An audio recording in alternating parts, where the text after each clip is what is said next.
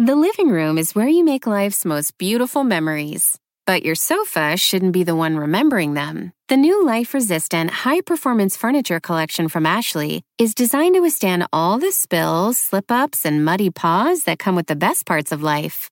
Ashley high performance sofas and recliners are soft, on trend, and easy to clean. Shop the high performance furniture in store or online at ashley.com. Ashley, for the love of home.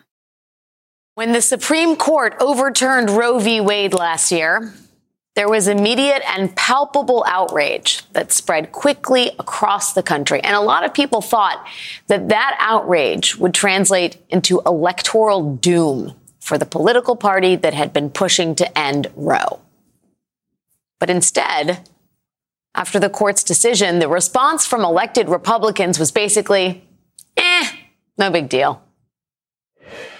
The kind of angry leftists, many of whom are pretty ignorant and don't even know what overturning Roe means, I think a month afterwards are going to be surprised. Wait, nothing about my life changed. There's a narrative forming in America that the Republican Party and the pro life movement is on the run. No, no, no, no, no, no. We're going nowhere. My guess is, in terms of the impact on federal races, I think it's probably going to be a wash. Did not turn out to be a wash. Not even close. In ballot measure after ballot measure across the country, voters came out in support of reproductive choice. In Kansas, in Vermont, in California, in Michigan, in Montana, in Kentucky, literally everywhere abortion rights were on the ballot. Abortion rights won. In the 2022 midterm election, Republicans predicted a red wave. But that red wave crested before it could even reach the shore. Supporters of abortion rights turned out in droves to stem that tide. And last night, it happened again. In Ohio, a state Trump won by eight points in 2020, people voted by a margin of 13 points to enshrine abortion rights in their state constitution. In Kentucky, a state that Donald Trump won by 26 points in 2020, Voters chose to reelect Democratic Governor Andy Beshear, who very vocally campaigned on protecting abortion rights. In the swing state of Virginia, Republican Governor Glenn Youngkin channeled the hopes of so-called moderate Republicans by campaigning to win Republican control of the state legislature so that he could pass a 15-week abortion ban. A ban he wanted to sell to the American people as the sensible Republicans' abortion ban. That plan failed too. Democrats not only kept control of the Virginia State Senate, they managed to take control of the State House from Republicans by running against Glenn Youngkin's abortion ban. Way to go, Governor. And now, today, conservatives are freaking out about all of this and finally starting to realize that it is not a wash, that people do care, and boy, do they care a lot. Democrats right. are trying to scare women into thinking Republicans right. don't want abortion legal under any circumstances. No abortion ban. I mean, I think that that's what the voters said. We've seen it in polling for a long time. When we looked at uh, the midterm elections last year, we said instead of a red wave, we saw a red ripple. In large part, I think that was because of abortion. These results, though, do underscore the potency of the abortion rights issue. If the Democrats could run abortion rights against Trump in 2024, they'd probably do very well indeed. It, it does seem like the, the Republican Party generally has a real problem with, uh, w- with winning. None of this is lost on Democrats. The ads are being cut, reminding people that the Republican frontrunner in the coming presidential race is the one who made all of this happen in the very first place. I got rid of Roe v. Wade. I'm the one that got rid of Roe v. Wade. I was able to do it, and I was very honored to do it. Do you believe in punishment for abortion? Yes or no, as a principle? Uh, the answer is that there has to be some form of punishment. For the woman? Yeah, there has to be some form. There, of course, remains a vital role for the federal government in protecting unborn life. Nobody has ever done more for right to life than Donald Trump. Roe v. Wade, they won. They finally won. Uh, the Iowa bill was signed, and they wouldn't have been able to do anything if I wasn't able to do what I did.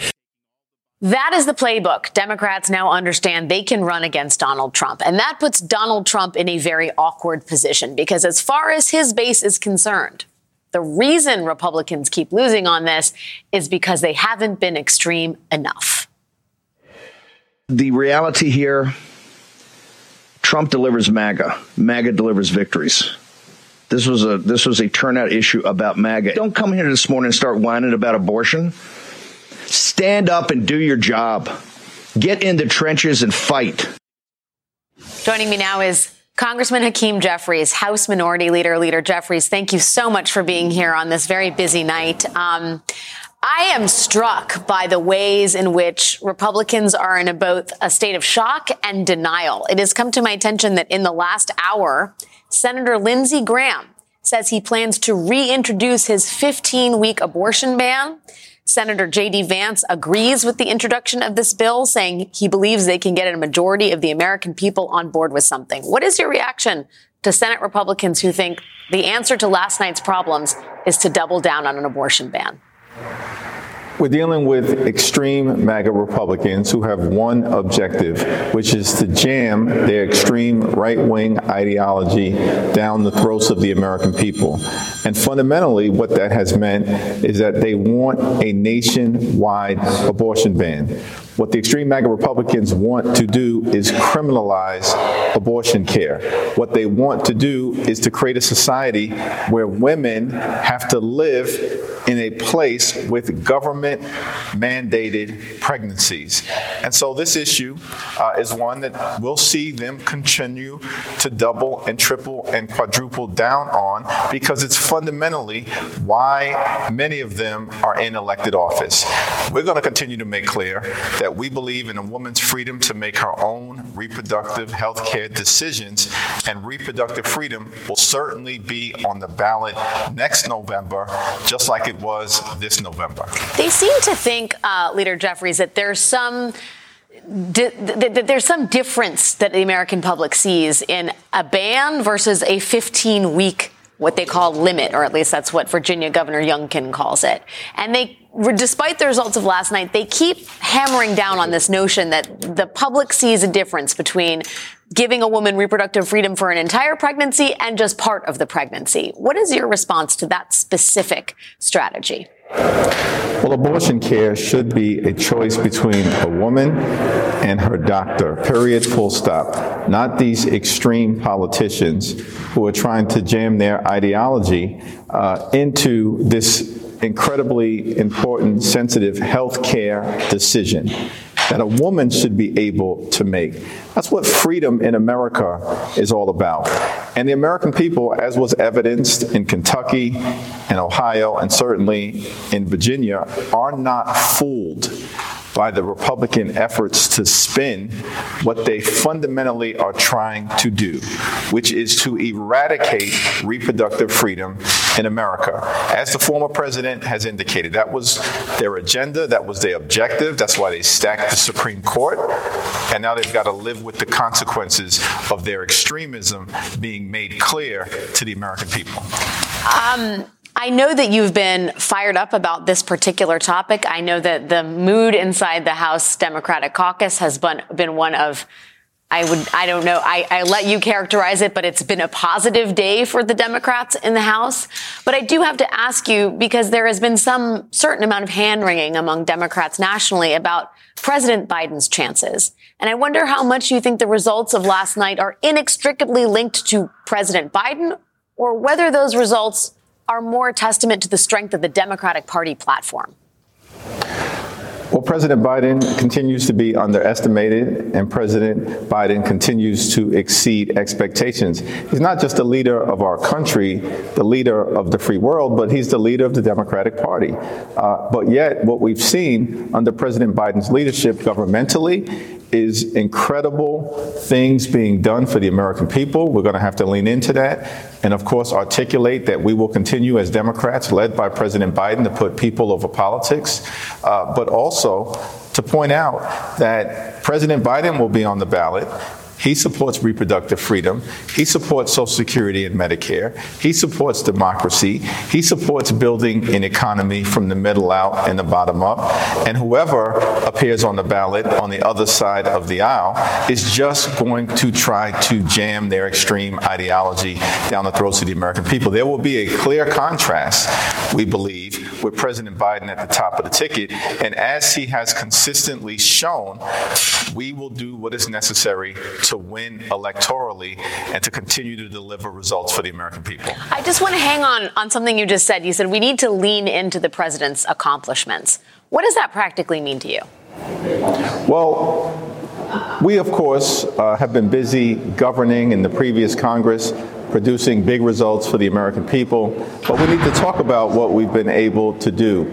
Clean water in every single community, infrastructure, gun safety legislation for the first time in 30 years, the CHIPS and Science Act, which brings domestic manufacturing jobs back home to the United States of America. Certainly, through the Inflation Reduction Act, dramatic investment in combating the climate crisis and lowering the price of insulin to $35 per month. It's important that we talk about these accomplishments not to say to the American people, reward us, but we do want to be able to articulate what we've done to say, trust us. We mean what we say, and we say what we mean when we talk about putting people over politics and making life better for everyday Americans. And if you give us the ability to continue to govern, we will build upon these accomplishments to make life better uh, for hardworking American taxpayers. Yeah, the operative word there is continue to govern because as you lay out the laundry list, there's a lot of governing that Democrats have done, which brings me to the, the cliff that we are all barreling towards the government shutdown in nine days. There are, we have a deadline, a hard deadline. You had your first meeting with the new Speaker of the House, Mike Johnson, a week ago. Um, how are the discussions going with your colleagues across the aisle, and what's your impression of Speaker Johnson?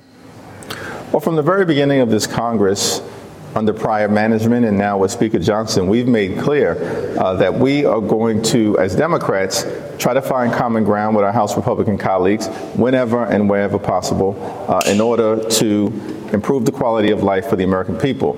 However, we're going to push back against their extremism whenever necessary. And one of the ways in which we've seen their extremism manifest itself throughout this year and in prior years is the Republican attempt to shut the government down or to try to extract these extreme policy proposals that they know they can't otherwise achieve through the normal legislative process. And as has been the case in past years, we are not paying a single extreme Republican ransom note. We're going to defend the American people. And what we need to do is to make sure that we continue to fund the government so the government can provide for the health, the safety, and the economic well being of the American people. We're willing to have reasonable bipartisan conversations, uh, but we're not going to be subject to any extortion effort uh, that is designed to shake down the American people by threatening us with a government shutdown. Just to get a bit um, in the weeds, does that mean you're not going to vote for anything that's not a clean continuing resolution? Well, certainly, my view is that a continuing resolution should reflect the spending levels at the current fiscal year 2023 numbers. And to the extent we arrive at a year end spending agreement, that should also be consistent with the Bipartisan Fiscal Responsibility Act. Alex, basically what we're saying to Republicans is that you made an agreement with President Biden, set top line spending numbers, keep your agreement keep your word so that we can do what is necessary for the American people. I mean, you lay you lay out the facts of what has happened, and yet this House Republican conference is, shall we say, unpredictable. Do you think Speaker Johnson is any good at this? Well, listen, I think that he believes what he believes authentically, uh, and so far we've had a very cordial relationship, and I expect that that will continue hopefully in a positive, forward looking fashion to try to solve problems for the American people. But there is a clear blue line in the sand that we will continue to draw in terms of some of their extremism. We're not going to let them cut Social Security and Medicare. We're not going to let them undermine reproductive freedom. Uh, we're not going to let them blow up our democracy.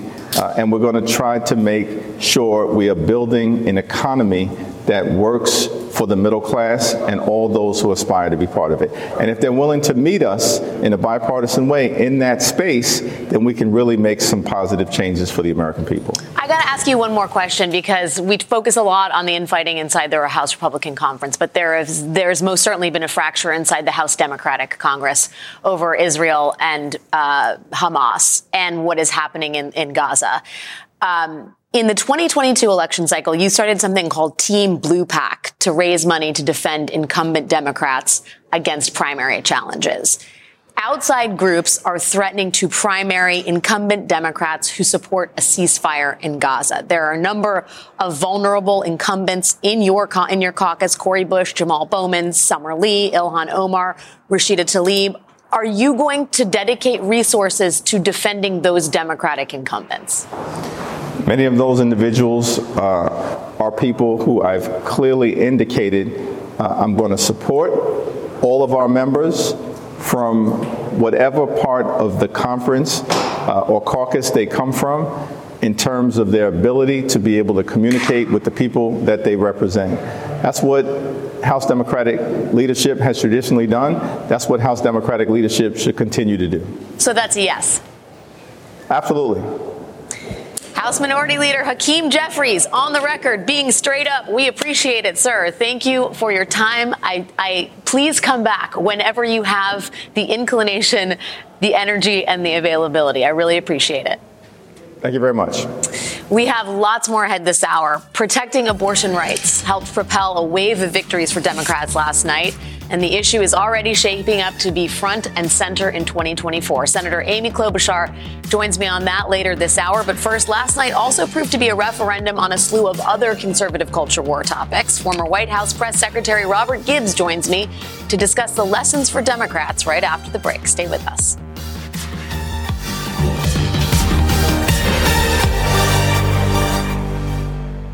The living room is where you make life's most beautiful memories. But your sofa shouldn't be the one remembering them. The new life resistant, high performance furniture collection from Ashley is designed to withstand all the spills, slip ups, and muddy paws that come with the best parts of life.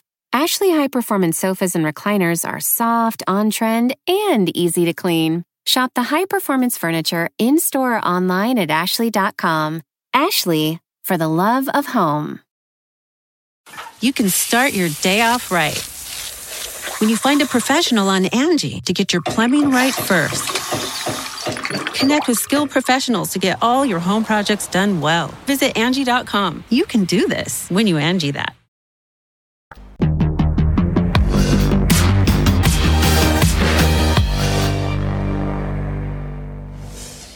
Republicans did not have a good night last night. Not only did voters come out swinging in support of abortion rights, the evening proved to be a referendum on other big ticket conservative priorities. Remember Moms for Liberty, the group that's led the Republican charge on the so called anti woke agenda in schools? Well, last night, all four candidates endorsed by Moms for Liberty in one Minnesota district lost to Democrats. In North Carolina, the candidate the group supported in a contested district also lost to a Democrat. In Iowa, 12 of the 13 candidates backed by Moms for Liberty were wiped out. In Pennsylvania, Democrats won against at least 11 candidates aligned with the Moms for Liberty platform. And in Virginia, three Moms for Liberty candidates lost by a lot. So the fairly clear indications that voters are turning away from the book bans and revisionist histories that conservatives have sought to redefine as parental rights movement. Well, it's yes, fairly clear. And there is more. Last night, Virginia elected the state's first transgender state senator. Ohio voters supported a measure to legalize marijuana. And in Kentucky, a ruby red state, voters elected an abortion supporting, vaccine promoting Democratic governor again. As Ronald Brownstein writes in The Atlantic, a clear message from the party's performance yesterday is that Democrats can still win elections by running campaigns that prompt voters to consider what Republicans would do with power. Joining me now is Robert Gibbs, former White House press secretary under President Obama. Robert, it's a thrill to have you here today and in person in New York City. Welcome and thank you.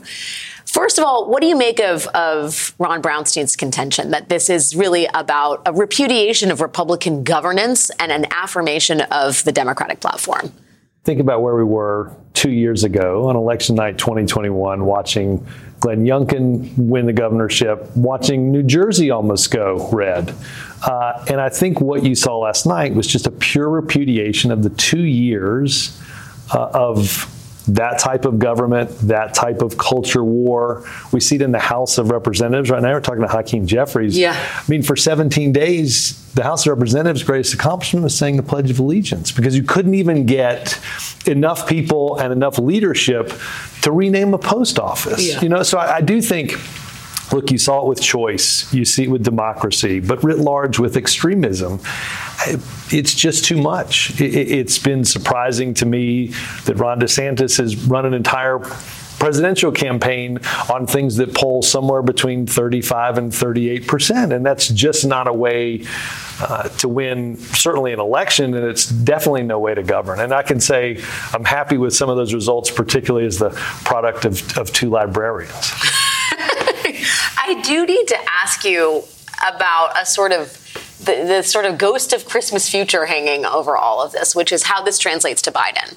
I mean, there's been a lot. I talked to Leader Jeffries about this momentarily at the end of that first block but there's real concern on the part of Democrats looking at Biden's uh, approval numbers and just how voters are, are, are rating him on the economy. Even his lead on abortion is not as big as you would expect it to be. Do you think there's any question about how Biden sort of, if you will, rides the coattails of the support for Democratic policy? Well, look, I, I think, and you, you, mentioned this to Leader Jeffries too. I, I think the first thing they have to do is they do have to do a better job of defining what's been done, right? And I think particularly on the economic side, I think the administration's fallen a bit into the trap that we had to be careful of in 2008, 2009, and into 2012, and that is economic statistics can be better, mm-hmm. and yet people don't feel better off right? If you're trying to borrow money for a house or a car right now, you don't feel like America is back, right? So I think there's an economic plank that has to get done. Uh, but I have no doubt that the polling in the electorate will the polling I think will change and the electorate will get focused when the campaign happens. Mm-hmm. The way I would explain last night is last night was the culmination of a, the 2023 campaign, and we saw the grades when the contrast was put in front of voters. Look at a place like Virginia, very focused on the issue of choice and abortion. I think when that happens writ large, particularly in those six swing states that Democrats are rightly nervous about, that when we focus those choices and put them directly in front of voters, whether it's these governance issues, whether it's democracy, whether it's on the economy, then I do think uh, I do think there's definitely a path for President Biden to be reelected. Do you? Um, I kind of think that part of the reason Trump seems less repugnant, if not actually attractive to some voters is because he's basically been muzzled on his most xenophobic, offensive language uh, because he's been focused on his criminal exposure, right? He's been sort of in courtrooms. He hasn't been the sort of unleashed demagogue that he has been in previous years. And, yeah. and there might be some sort of, he's getting a mulligan for that almost. You know, people, it, it sounds like, especially when you look at his approval among voters of color, it's sort of begs the question, how and why could this happen? Do you think that that will change once Trump is back. I mean, he'll be on a, you know, he'll a lot of courtrooms next year too.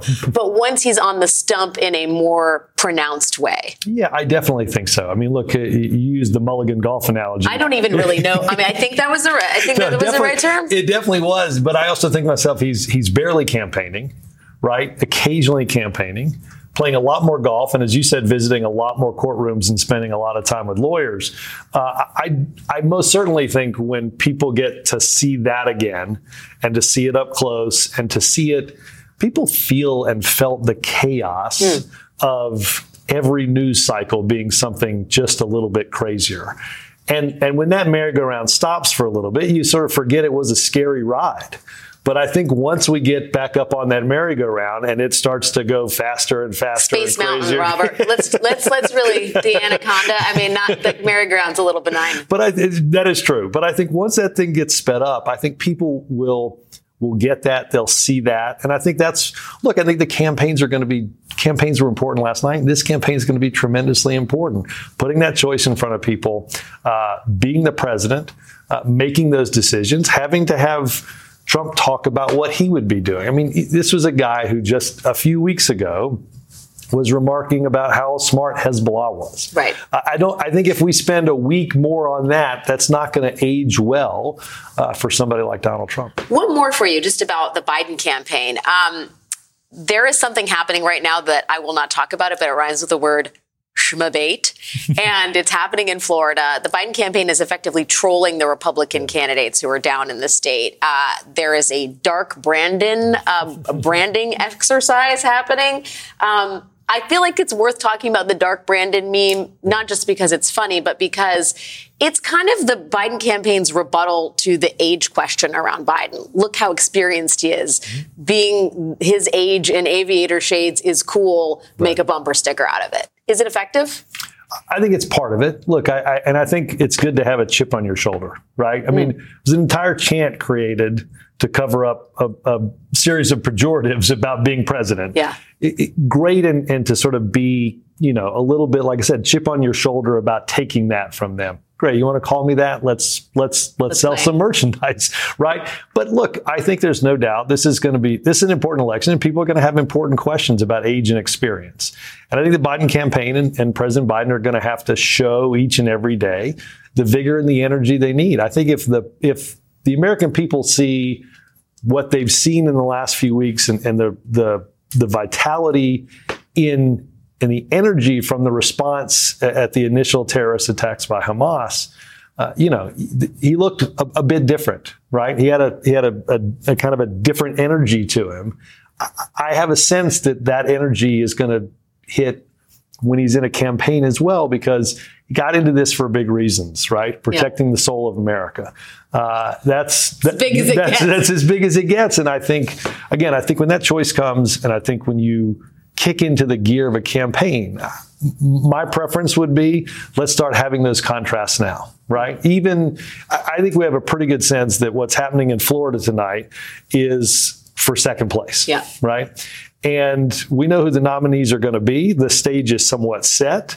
I think we saw this in 2012 because we started it very early with then Governor Romney putting a frame around him, making people understand that his economic vision and President Obama's economic vision were very different. One got us into this mess, and one was going to get us out of this mess.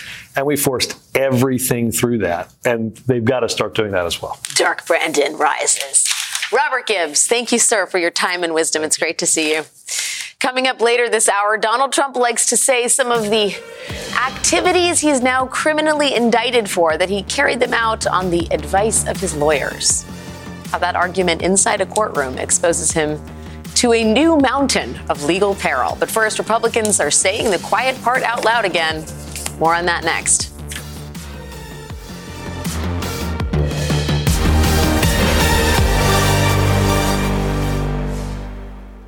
The living room is where you make life's most beautiful memories.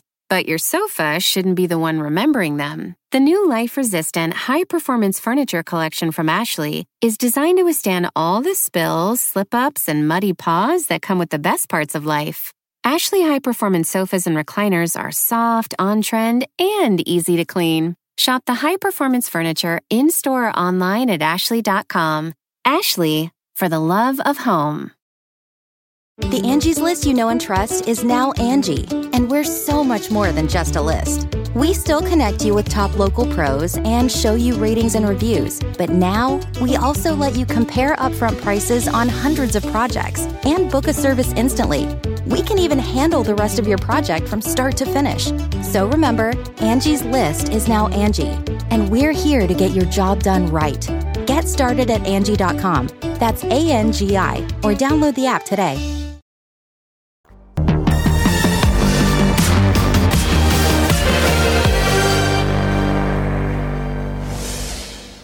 In 1971, this issue was resolved. We call upon Southern Baptists to work for legislation that will allow the possibility of abortion under such conditions as rape, incest, clear evidence of severe fetal deformity, and carefully ascertained evidence of the likelihood of damage to the emotional, mental, and physical health of the mother. The Southern Baptist Convention, America's largest Protestant denomination, decided to push for legislation to allow abortion in a variety of circumstances. 1971. And they kept that position even after Roe v. Wade established the right to abortions. Because in the early 1970s, the religious right wasn't motivated by abortion. For the pioneers of the evangelical movement, segregation, even after Brown v. Board of Education, segregation was the animating force. But as civil rights gained traction with real enforceable legislation, segregation became a losing cause. And fighting it would cost conservatives elections. And then this happened. Six years in the U.S. Senate and then out on one issue, the one political insiders said didn't matter. I had voted for public funding of abortion. I'd refused to sponsor a constitutional amendment to support that. And my opponent said that he would. So it was a clear cut case, one of the clearest in the United States, I think, in the Senate races. The anti abortion movement has political clout. That surprised a lot of journalists and political analysts who believed those people made a lot of noise, but not much difference. In 1978, the incumbent Democratic senator from Iowa, Dick Clark, the favorite, lost because he wasn't sufficiently anti abortion. At the time, pro life activists having that kind of political power was unheard of. And it wasn't just Iowa. In Minnesota that year, pro life Republicans won two Senate seats. Conservative activists saw what was happening and they realized that abortion could pull together many of our fringe Christian friends. So that became the plan. Take evangelicals' anger over segregation and transfer that anger to abortion. Republicans fell in line. In 1980, Ronald Reagan campaigned for president on a constitutional amendment prohibiting abortion. It is one of the issues that catapulted Reagan into the White House, and it became a conservative fixation all the way through the presidency of Donald Trump, the man who forged a coalition with the religious right to secure its support and its dollars. The president who nominated three of the justices who helped end Roe last year, that president loves bragging about that particular fact. That I was able to terminate Roe v. Wade after 50 years of trying. They worked for 50 years. I've never seen anything like it. They worked, and I was even, I was so honored to have done it. Nobody did a job like I did, including Roe v. Wade, bringing it back to the states. But these days, and after yesterday night especially, campaigning on ending abortion does not appear to be the way to win. In Ohio and Virginia and Kentucky, everywhere abortion was on the ballot, voters handed decisive victories to Democrats. Opposition to abortion, that issue that unified right wing religious groups beginning in the 1970s, turning them into a very powerful political bloc, that issue can now sink political fortunes. As they did in the 1970s when they pivoted from segregation to abortion, the right will need to coalesce around another wedge issue and soon. Because abortion will likely be on the ballot again in several states next year, and that puts Republicans in a real bind. We're going to have more on that with Senator Amy Klobuchar next.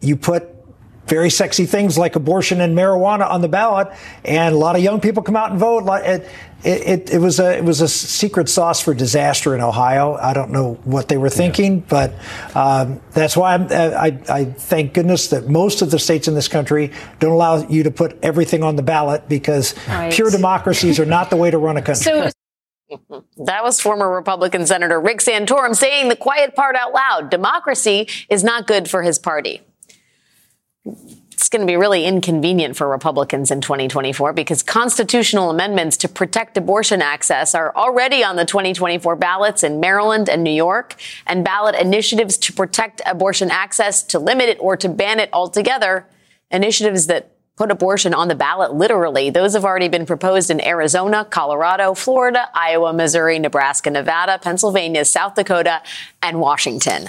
What a list. Joining me now is Senator Amy Klobuchar, Democrat from the great state of Minnesota. Senator, thank you so much for being with Thanks, us tonight. Um, I'm, re- I'm very eager to hear your thoughts.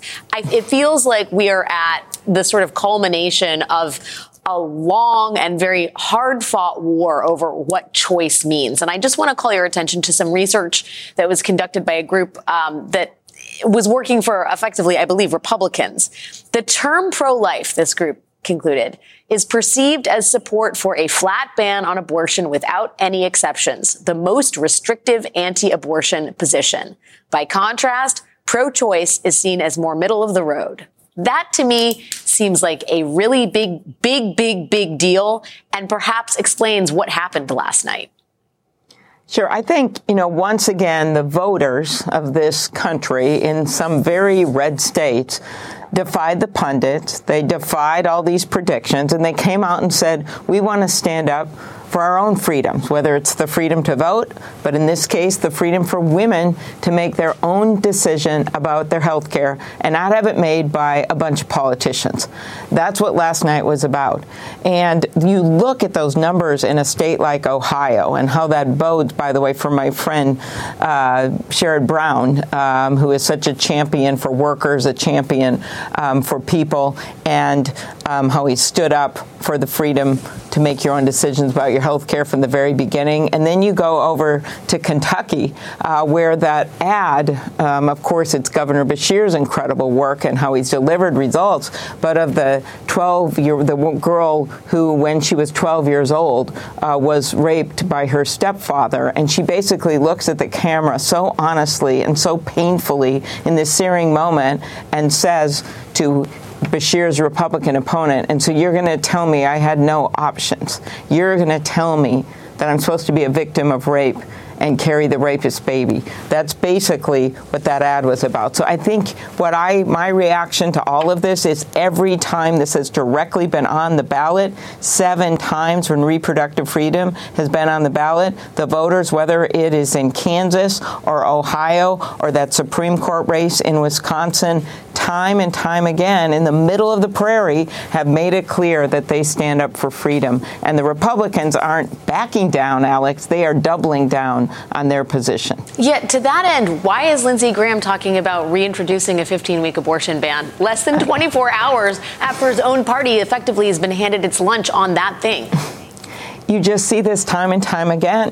Um, national bans, you see them talking about criminalizing doctors, certain candidates in certain states introducing laws to do such a thing. You have medical professionals saying we don't know what to do anymore. Uh, you had that horrible case of that young girl, a victim of incest, who had to go to another state. People are watching this.